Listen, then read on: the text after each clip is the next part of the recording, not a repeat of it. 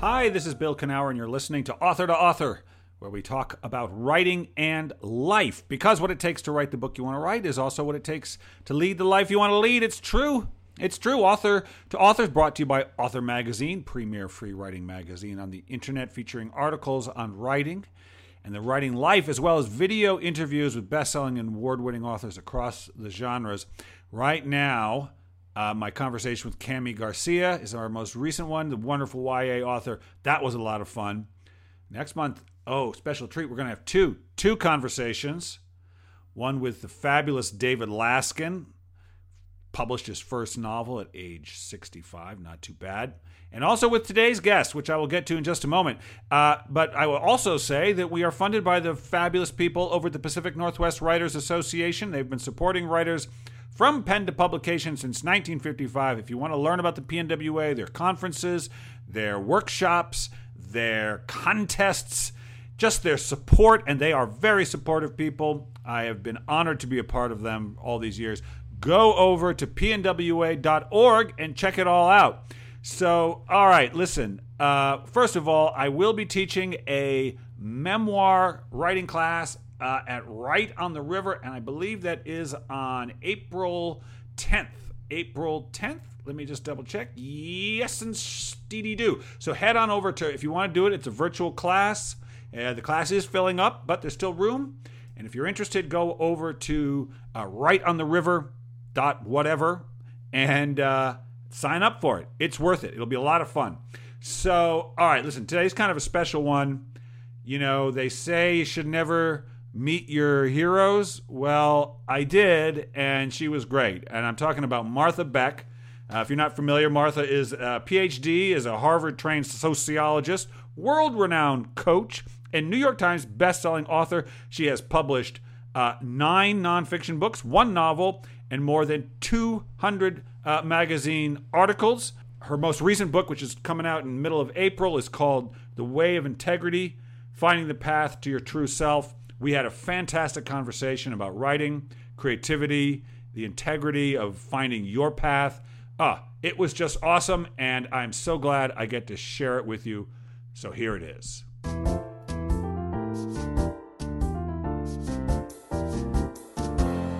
Martha, thanks for coming on the show. It's great to have you on. Thank you so much. I'm so happy to be here. You know, it's funny. Um, when uh, my wife actually said, "You got to interview Martha Beck. She got a new book out." I was like, "Okay, okay, I'll, I'll let's see if we can make it happen."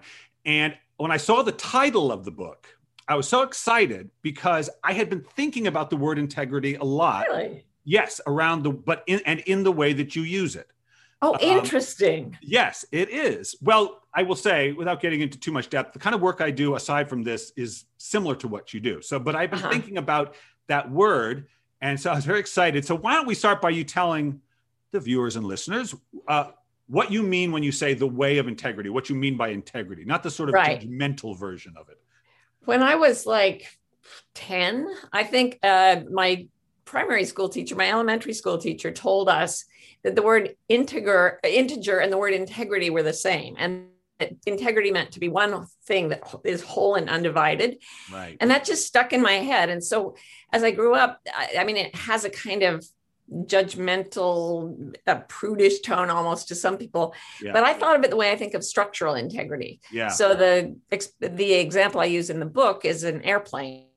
If it's in structural integrity, all of its parts are working harmoniously, yeah. and it can fly. And if it's not in structural integrity, it could crash. So uh, the same thing is true in our lives. That's yeah. my premise. yeah. And one of the things when you think about life, like all of life, right. I remember when our cat Lou died and we only had him mm. for a few years. And my son came in and he said, Some, and we hadn't had, as our first pet, and he died after a few years, got hit by a oh. car. And my son was like, my youngest son said, Something's missing something's missing. And I remember thinking, because I hadn't experienced a lot of death in my life and it had been a while since a pet had died. I thought nothing can be missing. That's so life, right? Like it can't be missing because otherwise life would just be missing, missing, missing, missing every time right. a or a bug died. And death is happening all the time. Does that make sense? Totally. Yeah.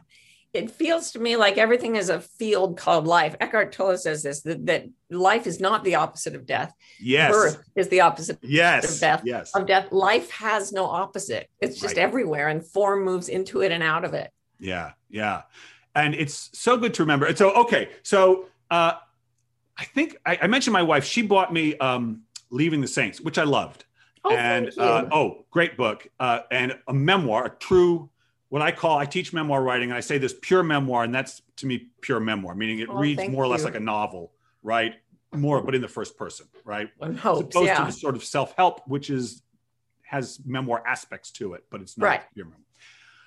But I was looking back through your bibliography, and it's like follow your north star which my wife used to publish her children's book years ago oh, cool. Of, yeah she used it as sort of a system yeah and she did she did she got it with viking so it was very cool um, and I can't, but it seems like if you look at your, um, what I would call self-help nonfiction yeah. version, a part of your bibliography, there is a theme of leading your life, leading your life. How do you lead your life? Is that fair? That that's Absolutely. the question you've been trying to answer.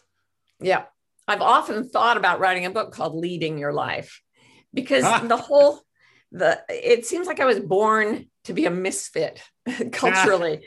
I, I, just wherever I go, I, I do something that makes me so socially unacceptable. And so my my fallback is my true nature. Like what do i really want to do with my life? And i realized that if you don't take the lead in creating your own life culture or somebody around you is going to take that leadership take it on because it's available. And the life they make for you will probably not be one you really love. So grab the, the reins yourself and lead it. Yeah, exactly. Well, and it's so true. And I love that the focus um, because you talk about culture in the in the in a, in a really uh, in a diff- slightly different or more specific way, meaning it's not just right. American culture, but it could be. You talked about the difference between Mormon culture, where you were raised, and then Harvard right. culture, which was sort of brainy and atheistic, as a and something yeah. very different and each had their own culture and a family has its own culture. And I think it is so true. You know, I wrote a book called Fearless Writing, and the whole point to it was mm. like, if mm. you're going to write the thing you write, you have to stop thinking about other people. Like you have right. to. And that's really saying the same because other people is the culture, right? Absolutely. Yeah. Right. However, Terence McKenna said, whenever there are two people in a room, culture is the third guest at the table.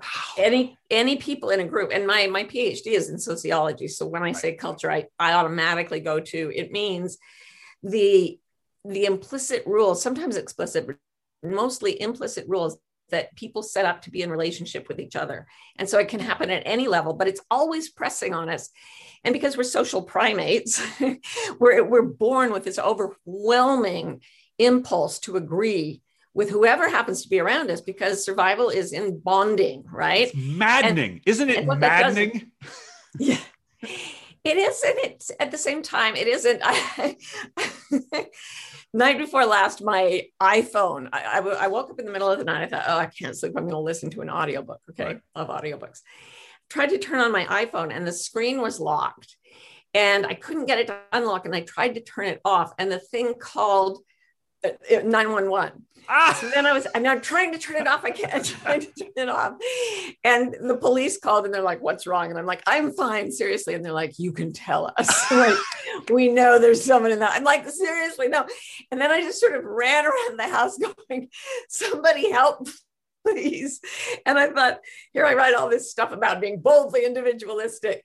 But when the chips are down, I'm glad to have other people around me building iPhones and, yes. and calling me when I may be in trouble and helping me yes. with my iPhone. So I thought it's not about dissing culture, it's about knowing who you are so that you bring that to the culture. Right.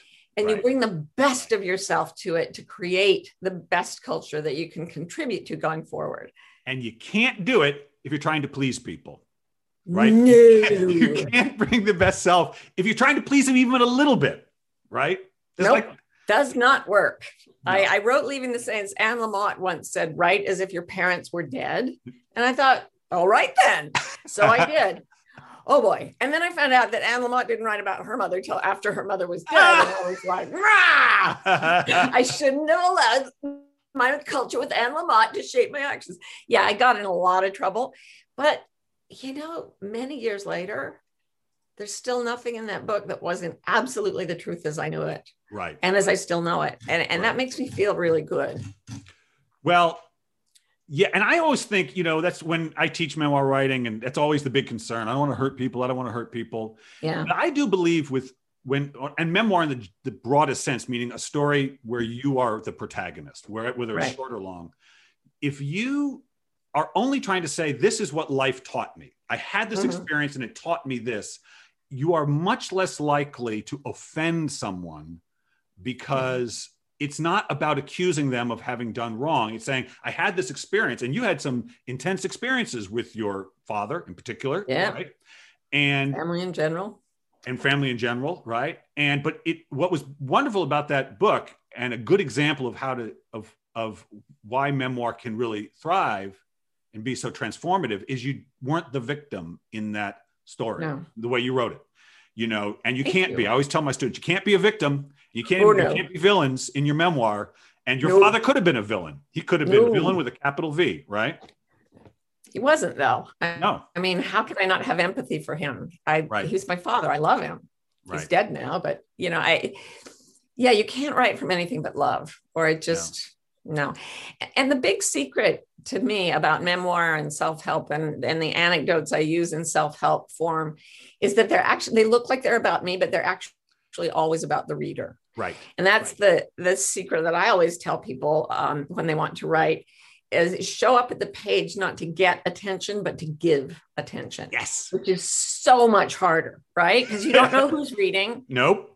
No. And yet you have to somehow send out your empathy vibe enough to say, what, who is sitting there? Like I, I once heard from an, a warden at a, a women's prison that when they tossed the cells looking for contraband, one of the things they found the most often were uh, people had torn out copies of my my column in Oprah, Oprah ah, magazine. Nice. And from then on, every time I sit down to write, I think about a woman in a cell who's had no chance. Right. You know, she's probably on the fringes of society. Like, look at your worst case life scenario. What about my white, cultured, highly educated life? What is going to be about her? Right. What's and and, and when I get that, and I'm actually writing for that person, but also for you know, Any, whoever. For me. Um, yeah for me too. Yeah, and writing for you, absolutely. I remember I had a, I had a um, an advisor at Harvard. Harvard. Every time I say Harvard, drink yeah. a shot.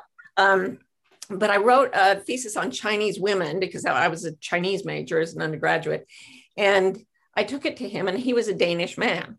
And he said, I don't care. I'd written this whole dis- this thesis, and he was like, I don't care about this. And I said, why not? And he said, because it's not about Danish men. And I was like, uh, what? and, and then he's your advisor at Harvard. Yeah. Um, especially at Harvard. um, I went home and I thought, you know, he's right. If I can't write it to him, um, I'm not I'm not working hard enough. I've got to write it so that he wants to read it, that it helps him, so I've always come from that place. Yeah. And I think that's why I've been able to write successful memoir and, and articles and stuff because it's the hard work of imagining yourself into someone else's life and trying to to pull a little bit forward for them absolutely absolutely whenever so i write personal essays that's what i do that's my where i dwell oh, cool. right and, and self-help kind of and so mm-hmm. what i realized which was quite beautiful is i don't know anything about my reader i don't I mean, they're probably writers, but they, some of them aren't. You know, I don't know if they're man or woman, gay or straight. I don't know any of that. All I know is that they're human. Right. And so if I connect to the part of me, the, the most universal part of myself, like this right. suffering and relief and the fear and the joy, that will allow that will let them read it for their reason. And I love connecting with because I'll tell you, Martha, I am, you know, a 55 year old white guy lives in whatever. That's not actually who I think of myself. I right. think of myself as that that that being from which I write when I tell those personal. That's who I ah, really oh, am. Beautiful. Does that make sense? Yeah. Oh, completely. Yeah. Oh, that's what I would like to live from. I don't. I have an ego, and you know it meddles. In my, but as much as I can live from that place, and I have learned to more and more the older I've gotten, the better things go. Live like I yeah. write. I don't know if you ever try that. I try to do that myself. To to write from the, the... no live from the place I write from. That is exactly what my latest book is about. The Way of Integrity is about find that space of harmony. I've met so many self-help writers who really it's like the cobbler's children go without shoes. Like there are two kinds of self help writers the ones who are living what they write and the ones who need to be living what they write right right and because it, broken people end up in healing fields and, and some do better than others right. Uh, anyway you can do a lot of help without living the way you write you can come from a really good place when you write but if you can actually live it it gets to a level that is it's I, I always talk about it being magical because it feels like miracles start to happen around me yeah. and um, I'm really good friends with Liz Gilbert, whose memoir sort of went boom yep. and yep. everybody read it. At least all the chicks did. um, and what we always talk about the moment when the room falls away. When you sit down to write and yes. you're fighting it, and then the room falls away, and there is no you, and there is no computer, and there's no room, is just one part of consciousness trying to connect with another part of consciousness for love for the re- there's nothing there's no motivation but love. And i know she tries to live that way and i try to live that way and i'm so excited to meet other writers who are like that because it's a much bigger challenge than saying i want to write a bestseller much bigger oh and it's also it's also more gratifying i remember i was yeah. in an argument with my wife uh, years ago so it was just one of our you know and yeah. as usual, I was thinking, what can I say to end the argument? What can I say right. to make her not be mad at me? Just the way I was. I was I didn't I came from a family that didn't argue. She has taught me how to do it. Bless her. So there we were, having it out. I love this woman. I've been with her 30 years now. So it was great. But there we were. And I said to myself, this is true, Martha. I said, I'm going to talk to her as if I'm writing from the same because oh, wow. when I write, I all I try to do is say the truth without judgment. And so I just like went into that place within me that I can find when I write relatively easily. And I yeah. spoke from it and the whole argument ended. But the goal wasn't to end the argument, but I just spoke from this truth just without judgment on her, without judgment on me. Just I felt this way. It was probably very sort of couples therapy 101, but I was just speaking from truth without judgment, right. without fear, not in her head, not in her head, whereas where wow. I try to get when we're art used to anyway and it all no, ended. you went revelatory. to your own integrity. Yes, that's, that's where you stood. You found integrity. You because when you write, you write from integrity, and so Hopefully. you took off everything but that. Yeah, and suddenly, it's like what is most personal is most general. What is most um, most absolutely true to the self is most able to connect with all selves. Yes, so that's freaking brilliant. Good yes. for you. Well, thank you. It was, but you see, it was its own reward immediate reward, peace. All I want is peace. That's all I want, Martha. I Me want, too. I just want peace. All right, so you did something I really like in uh, the way of integrity, and uh, which is something I did. So I come. I should tell you, I come from the field of fiction, and I moved to creative nonfiction, right? Oh yeah. And it was a very, and that's where I dwell now. And that's it was, and and my journey was to come to that. It was very hard for me to accept that this is what I do. I really had a mm. image of myself as a fiction writer just from my upbringing and a lot of other stuff, sure. right? And so, but I love it now. And one of the things I learned that was interesting when I started writing this essentially spiritual stuff, because as you talked about with Liz Gilbert, um, you know, if you're talking, the world falls away, and if you're writing about creativity, it's a very, it's a non-physical experience yeah. ultimately, and that's what I write about is creativity and spirituality.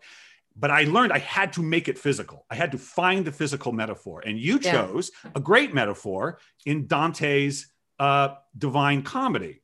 The right. the right, a set of the most intricately crafted memoir uh, yes. metaphors. It's just, it's interesting. When I was in Greece and I learned the alphabet, and so I could read signs phonetically. And I saw all these trucks going by, and it said they said metaphor on them in Greek lettering, and I was like, "What?" Actually, maybe Liz told me this story, but it seems as if it happened to me. Right. this oh. is what we say.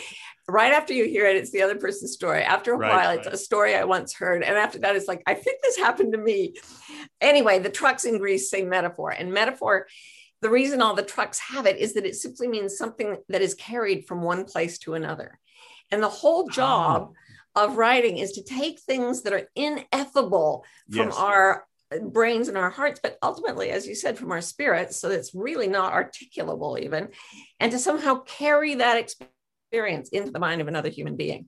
So, metaphor is the carrying device. And I read Dante when I was a miserable 18 year old, and I was looking for help anywhere I could find it.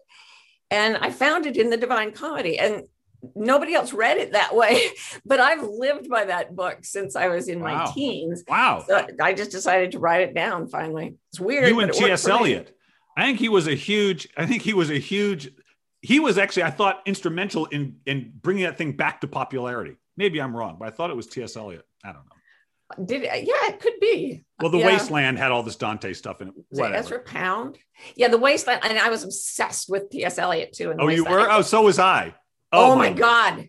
Do you remember? hey, let me ask you. When I was a freshman in college, I was not at Harvard, but it didn't matter. I was freshman literature class, and I loved the Prufrock, And she, and then the teacher translated essentially the Wasteland because it's so full of references that at 18 I had no idea, right?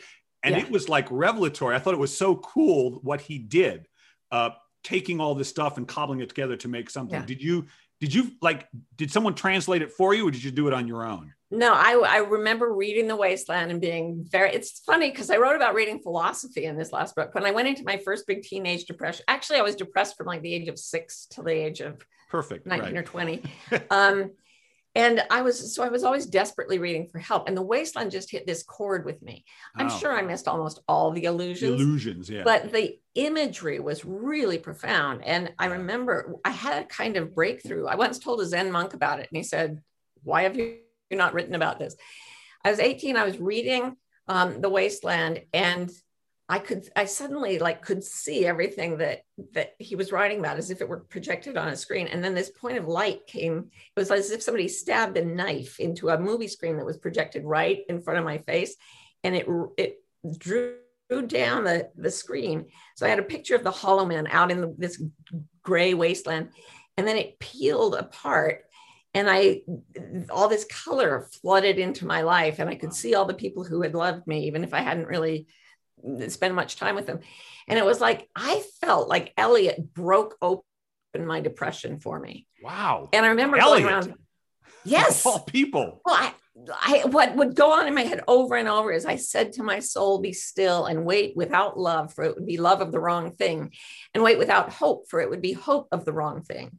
There is yet faith but the love and the hope and the faith are all in the waiting. Wait without thought, for you are not ready for thought. Oh. So the darkness shall be the light and the stillness the dancing. That broke my depression. Wow. Because I realized I, I couldn't think about what the world was supposed to be because it was the way I was thinking that was the problem. Right. And so I just read The Wasteland over and, and all his poetry over and over until something smashed open. And I've, I've not been clinically depressed since then ever. That is beautiful. And I forgot that line. And what I love it is I've come to think of with writing that the moment you become a real writer, whatever that means, is when you reach the end of a sentence and you don't know what comes next and you don't panic. Because just what he is describing is you wait, you clear your mind, you yes. don't think, but you listen and you wait and you trust and you have faith and you believe in where it came from. That yeah. so many people fall apart. And I used to a little bit too, I think, because if it wasn't going great, I would kind of lose it. It doesn't happen anymore. But that moment of knowing something will come even though it hasn't come yet. Yeah, you, absolute faith. You do it with writing, you do it with everything, ideally. Yeah. But I for sure I learn it with writing. And Eliot calls it a condition of complete simplicity, costing no less than everything. Ah, oh, which Eliot, is another definition of integrity. Like burn, and this is I always say burn every bridge but truth. Like that is the only thing. But if you've if you've got truth, it comes for you. You don't yes. have to go to it. Yeah. Every great writer I've ever talked to talks about going to the place where the language comes.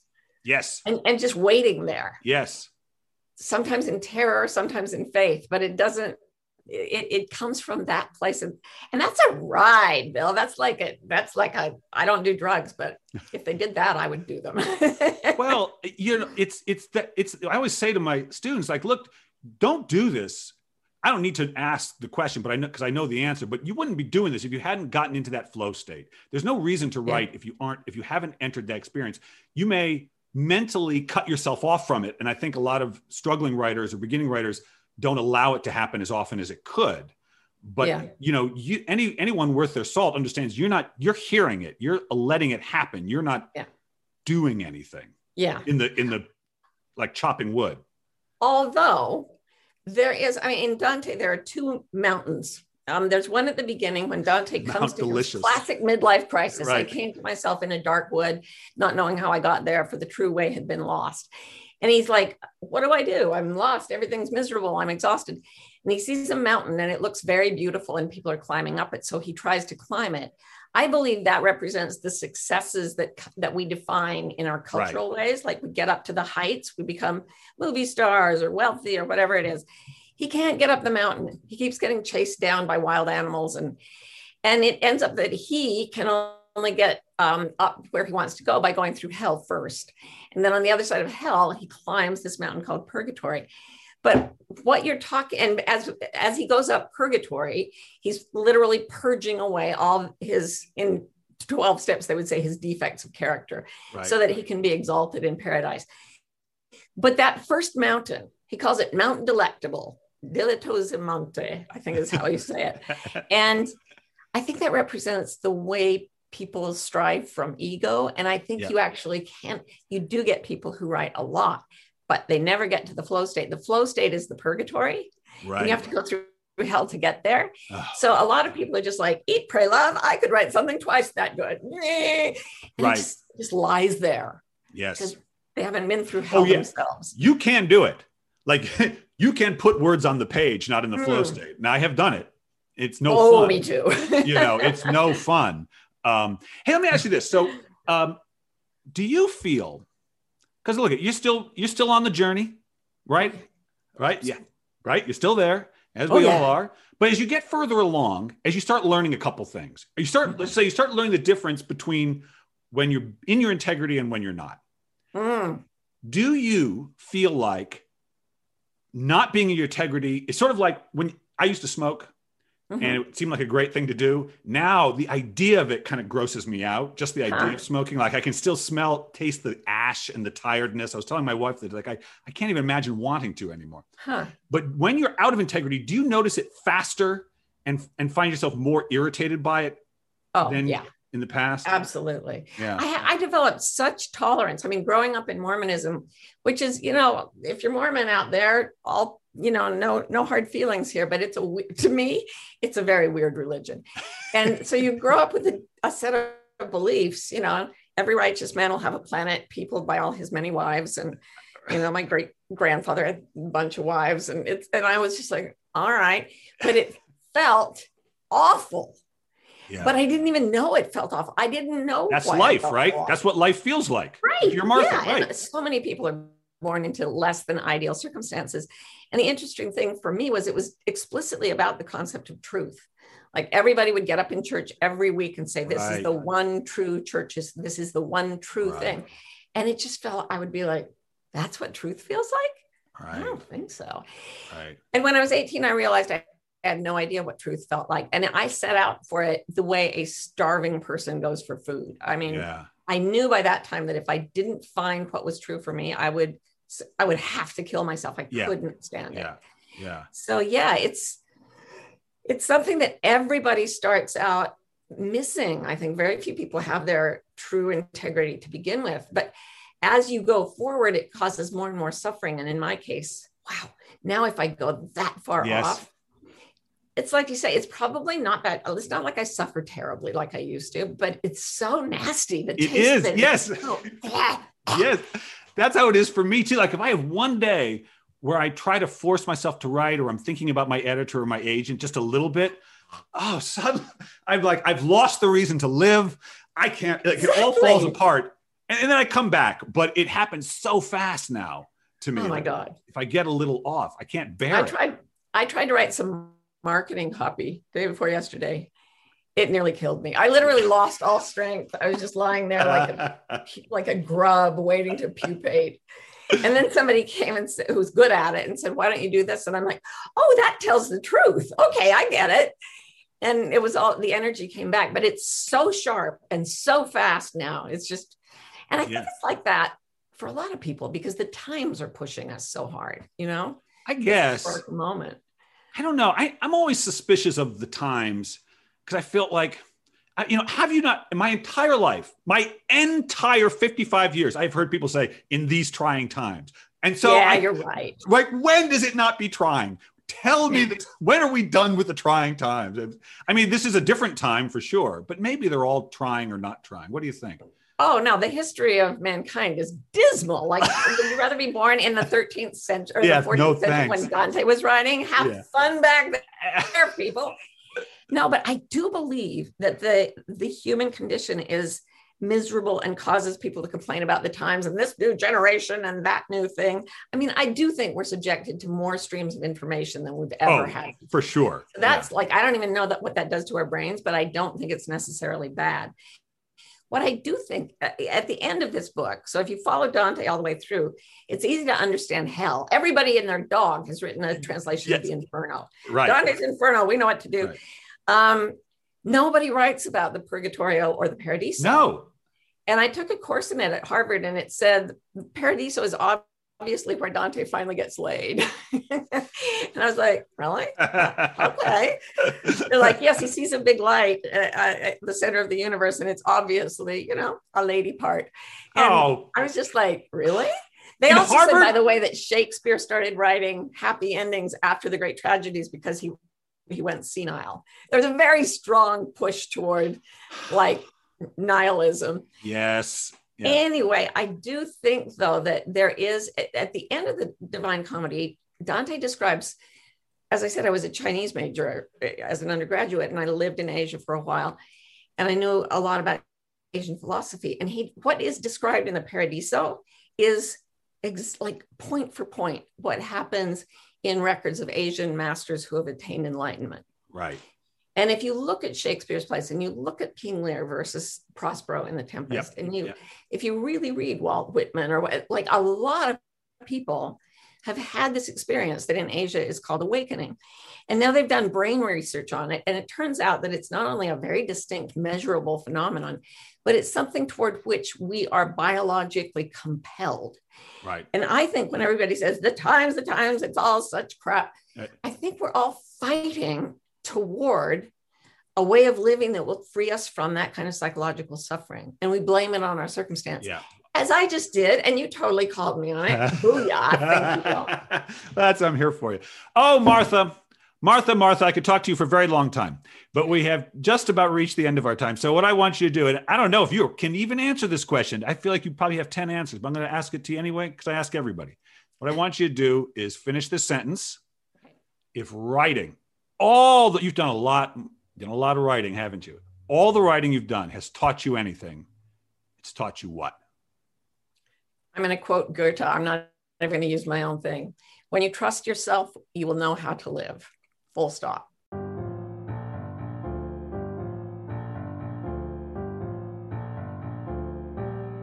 All right, so there it is, my conversation with Martha Beck. As I mentioned at the beginning of the show, uh, I am going to be um, posting an edited uh, version of the video of the conversation. So if you want to watch Martha and I yabbing with each other, and uh, it was we was pretty animated. At least I was, I think. You can do so. So that'll be up at, for the April uh, issue.